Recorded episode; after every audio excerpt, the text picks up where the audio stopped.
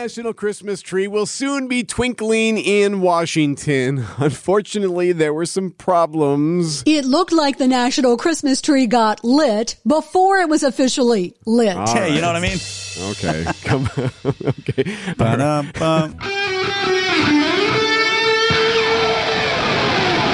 Live from the Annex Wealth Management Studios at the Avenue in downtown Milwaukee, this is Wisconsin's Morning News. Here's your host, Vince Vitrano. 11 minutes after 6 this Wednesday morning. So glad you're with us on Wisconsin's Morning News. Still don't know if the Taylor Swift game this weekend in Green Bay is going to be the Taylor Swift game. She's got to be going, right? We do know it's going to be the Simone Biles game. You want to call it that.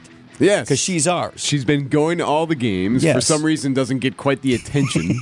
so Packers play the Kansas City Chiefs prime time Sunday night on NBC, locally TMJ4, of course. Yeah. Chiefs tight end Travis Kelce, famously dating music icon Taylor Swift, who, when she comes to games, is seen cheering wildly for her man, hugging on Mrs. Kelce, everybody else in the in the Luxo suite. Always appears shocked when he scores a touchdown. Like, I can't believe this it. is what that guy does. the networks love it. It has legitimately boosted ratings for the NFL in those Isn't games that crazy? and at large as well. So connecting the dots, it's prime time. Journal Sentinel reporting that Swift just wrapped up the recent leg of the Eras tour in Brazil last Mm-hmm, weekend. So she's free. Okay, so there's that. Packers aren't talking about it. I did reach out to the PR team over there. I knew a few people, and I said, "Hey, would love to talk to somebody about like what's the protocol? Like, do you do you know where she's going to sit? Has NBC asked you where she's going to sit?" The network has to be curious, right? Yeah, because they would love to have her at Yeah. that game, right? But uh, yeah, the Packers don't really talk about that, as I expected. Uh, they just said we get we get why people are interested, but. Uh, Quote, we've had a number of celebrities over the years we don't discuss publicly for professional courtesy and, and security reasons. Of course, of course. legit. So if there's a, a back door they're sneaking her in or you know how that works, uh, they're not talking about it. We do know Olympic superstar Simone Biles, who is married to Packers safety Jonathan Owens, who's been playing better. Yeah, he scored a touchdown. So like that guy, he's been playing better Mm-hmm. among the young guys, improving. Uh, Simone's already been to a few games this year when her schedule would allow. She, her competitive schedule ran into the fall. But the only time I ever see her is when it's a picture of her standing behind the rope with the other season ticket holders before the game. So I'm curious why we haven't seen, you know, like um, unless she's not in a, a camera accessible spot in the stadium. But Or you would chooses think, not to. I was going to say, I'm Maybe. guessing she's not all that heartbroken that they're not really paying that close attention to Yeah. her. well, nonetheless, she is a confirmed yes for this game. Here's what she told the Today Show on NBC recently. Yeah, it's been really fun supporting what he loves to do. Um, obviously, he's in Green Bay right now, so my season just ended, so I'm super excited to get out there for Green Bay for the holidays to support him. Well, what about when the Packers play the Chiefs? I would like to see you and Taylor. I think that would be really Oh cute. gosh. It'd be a great photo op. Yeah. I think we'd like to see I that. actually will be going to that game. you are Okay. going? Oh. Okay, so Well, Sw- Simone right. in. All right, then it's definitely happening. If Hoda is dropping that on NBC, then that means, of course, That course, was a big gonna be- fat hint to the Yes. Taylor Swift, Swift people. Or maybe I they're agree, just like the rest of us. Like, well, obviously she would go to the game. You know, I, like, I what do we want know? to sit next to her. Why, why wouldn't you want to like be in your own spot with the other Green Bay fans instead of next to the Chiefs fan, Yeah, and the only cheering reason against your man who just got burned by Kelce? that could be. What if they match up? They, They, they have to, right? He's a safety. Yeah. So depending on the package they're in, they would have to match up. They'll up. do a split screen. How? but te- What's the Yes. over under on? They'll do a Ooh, split I screen. I like Good that. idea. Deb. Great idea. Split screen. But they got to know where they are. So no confirmation from Swift, but we know Simone Biles will be in the house on Sunday. Brandon Snide has all the sports coming up next. Time for an update from the Gruber Law Office's One Call That's All Sports Desk. Here's Brandon Snide. Behind 33 points from Giannis and 32 from Damian Lillard, the Bucks go down to South Beach and cool down the heat on their way to a 131 to 124 win on Tuesday night. Lopez takes the pass, gets it right back to Middleton. Middleton has the ball knocked away momentarily. Now he's got to get rid of it. Gets it to Lopez with seven to shoot. Brook finds Giannis all by himself, and he will provide the exclamation stuffs it down with a two-hand jam, comes down with that mean mug, and the Bucks look like they're going to earn another hard-fought win tonight.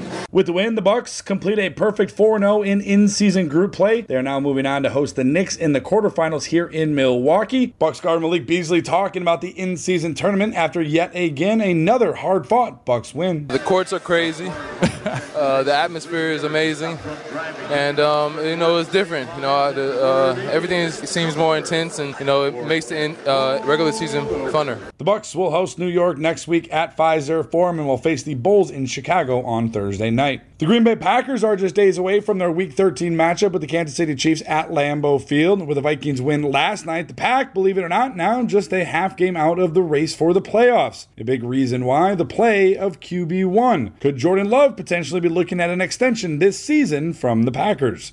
ESPN Milwaukee's Jason Wilde weighing in. Even if they could sign him to an extension, I don't think as excited as they are for what they've seen in the last three games. I think they're really happy and they're really excited and they look forward to him continuing on this trajectory so they can pay him sometime either in the off season or early next season. But I think that they are even still reminding themselves, hey, there are pl- history is littered with young quarterbacks who have great moments and great stretches and ultimately aren't good enough to do what you really want to do, which is win a title. And lastly, the number three ranked team in the country, our Marquette Golden Eagles, returned home following their Maui Invitational as they take care of Southern University by a final score of 93 to 56. 60 to 41. He's got to do a lot to catch up with Johnson. Inside dunk. Oh, so Ighodaro off a sweet pass from Tyler Kolek. Homer with the call on 94.5 ESPN Milwaukee. Next up for Shaka Smart and Company a meeting Saturday afternoon against the Badgers at Fiserv Forum. Coming up, some emotional testimony in regards to the former First Lady, Rosalynn Carter. Some amazing moments playing out at her memorial. We'll share some of that with you next on Wisconsin's Morning News.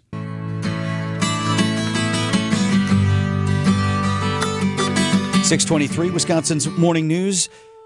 So, the former First Lady Rosalynn Carter will be laid to rest today, right? There's Correct. a private ceremony. Yep. Mm-hmm. But the big public to do was yesterday, and it was very emotional. That's right. It was incredible. Some great stuff yesterday. So, yeah, the former First Lady laid to rest today after a private ceremony. It comes a day after a celebration of life in her honor. My grandmother doesn't need a eulogy, her life was a sermon. Oh, great line. That's Jason Carter speaking there. It was a final farewell service at the Glenn Memorial United Methodist Church at Emory University. Former President Jimmy Carter, married to Rosalynn for 77 years, was on hand. The first image of him was that he looked remarkably frail, as you might imagine. I mean, he is 99 years old. He's been in hospice for the last 10 months. He's, he's clearly uh, not well. But uh, a lot of people saying that he rallied. He he knew that he he wanted to make sure that he outlived his wife because he knew that she was falling quickly, like the dementia was taking over. So he wanted to make sure that he was there for her and that he was not going to miss this funeral this week. Also on hand, President Biden and the First Lady Jill Biden, the VP Kamala Harris, former President Bill Clinton, First Ladies Hillary Clinton, Michelle Obama, and Melania Trump. The Carter family had specifically asked that every First Lady be there. That was very important to Rosalynn. Jason Carter speaking to them specifically. Thank you all for your leadership that you provided for our country and the world. Secretary Clinton and Dr. Biden, we also welcome your lovely husbands. there. Fantastic. Another good line there from Jason Carter. Speaking to the also those guys you brought, glad they're here. Yeah, I'm happy for him. uh, Carter's son Chip also speaking at the uh, the service. My mother, Rosalynn Carter, was the most beautiful woman I've ever met. And pretty to look at, too. Another great line. Of course, she was a wife, mother, business manager, political strategist, diplomat, advocate, author, dedicated to helping others, all of those under her resume. But grandson Jason did say she was also just a grandma. And she was like everyone else's grandmother in a lot of ways. Almost all of her recipes call for mayonnaise, for example.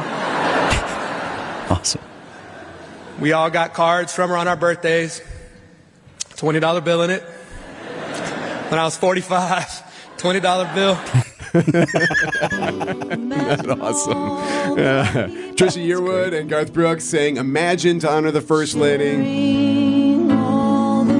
Now, as for today, There's going to be a funeral service, but it's not for these who's who, folks. It's really just small and private for family, and the same for the burial, too. It's going to be on the family property. Rosalynn Carter will be buried in the same small town she was born in. In the same small town she was born in. So today's the final day as they say goodbye to the former First Lady.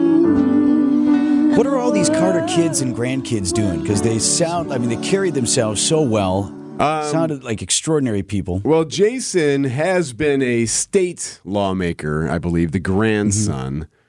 Uh, so I think he might be the only one that dipped into the politics, if you will. You know, tribute to any person is you know, how'd your kids turn out? How do your grandkids Right. turn out? It And- or like, great grandkids. Yes, sounds like uh, quite well.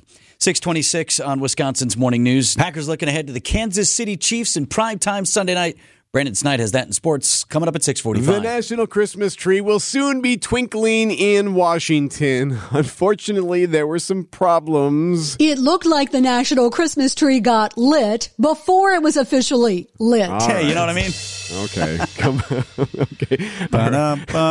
so, so uh, We need, it, we need all the sound effects for that it one. fell down. I guess. A big wind gust knocked it over just days before the official lighting ceremony. Crews used a crane to lift the tree and get it upright again. The official lighting takes place on Thursday. All right, so yeah, it fell over. They had it lit, so like there's there's video of this thing just laying on its side with all the lights on. Yeah, yeah a little bit of a struggle there. It's going to be relit in a couple of days, but they were able to use a use a uh, crane to lift it back up. I did appreciate Stacy Lynn there going going for it there. a uh, a Christmas tree that is lit, meaning You know what I drunk? mean? I don't quite understand it. Go easy on the booze, too. I'm not sure what a Christmas tree and booze have to do with each other, but all right. That's a pretty good win. What was it? Was 45 you 40 mile per hour wind. Okay. So that'll do it. That'll do it. It looked like the national Christmas tree got lit before it was officially lit.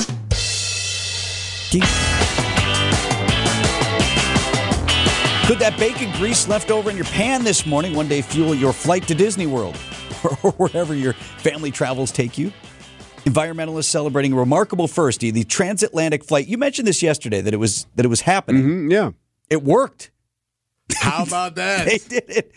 This flight across the Atlantic Ocean powered not by traditional oil-based jet fuel, but biofuel. It could be the future of eco friendly travel. A Virgin Atlantic 787 took off from London to New York, powered by 100% sustainable fuel. It's all made from processed cooking oil, animal fat, and corn based kerosene. Virgin Atlantic owner, billionaire Richard Branson celebrating the green long haul flight Tuesday. Well, today, Flight 100 is flying from uh, London to New York on sustainable fuel, and that's a first and very exciting.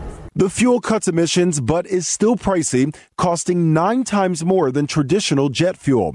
Lionel Moise, ABC News, New York. smells like French fries in here. that sounds excellent and would smell awesome. Doesn't it? You know, I've been around airports a lot. I used to fly a lot in the chopper, and you'd be over at Timmerman Field, and you smell jet fuel. Not good, right? Gives you a headache. That's a big that's a big plane too. This wasn't some little Cessna Right. flying across. So that's why it was so important. More importantly, the environmental impact, of course, of cutting emissions.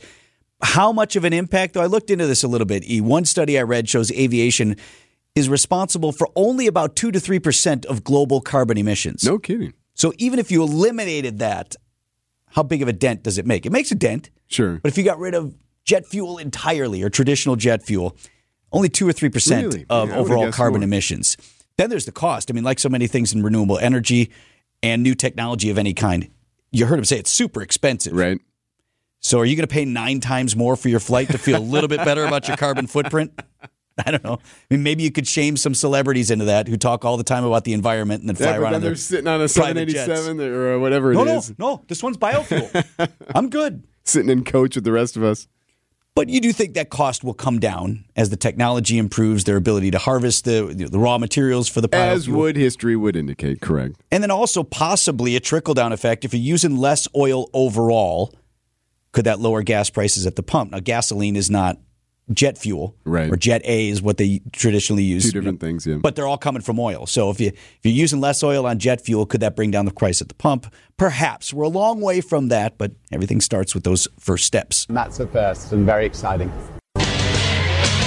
Time for an update from the Gruber Law Office's One Call That's All Sports Desk. Here's Brandon Snide. Damian Lillard dropped 32 points. Giannis added 33 of his own, and the Bucks take a trip to South Beach and leave Miami with a 131 to 124 win. He'll send out Lillard's going to get an open look. He fires from three, and that's the guy you want shooting threes late in the game. He rattles it through, and we are deadlocked at 118.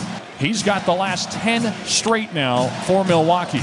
Dave Koehn on the call right here on WTMJ as the Bucks with the victory secured their 13th win of the year. Despite a tough win though, head coach Adrian Griffin reminding his guys it's all one game at a time in this league. The most important thing is really Chicago. You know, we, we got to regroup. You know, this is a very uh, hard fought game. I know the in, in season tournament is important to the fans, it's important to the league. It's important to us, but I think like for us, and you you never want to look too far ahead. We got to get ready for Chicago on the road again. Coming up for the Bucks, they will play New York in the quarterfinals next week. But first, we'll head to the Windy City to play the Bulls on Thursday night. To college football, where Wisconsin Badgers running back Braylon Allen has officially declared for the NFL draft. Allen will not play in the team's bowl game coming up. He finishes his Badger career with nearly 3,500 yards in just three seasons. And lastly, after a successful trip out to Hawaii for the Maui Invitational, the number three ranked Marquette Golden Eagles return back to Milwaukee as they would defeat Southern University at the Fiserv Forum on Tuesday night by a final of 93 to 56. Kolek open three, good again. Easy for Tyler Kolek. Marquette's up 8, 20 to 12, 12.52 left first half. Homer on the call there on 94.5 ESPN Milwaukee as Kolek would lead Marquette with 16 points on the night. Next up for the Golden Eagles, a Saturday afternoon tip off against the Wisconsin Badgers. Coming up, the ceasefire in the Middle East expected to expire in just hours. We'll talk about the prospects of that being extended and tales of terror from some of the hostages recently released by Hamas. That story next on Wisconsin's Morning News.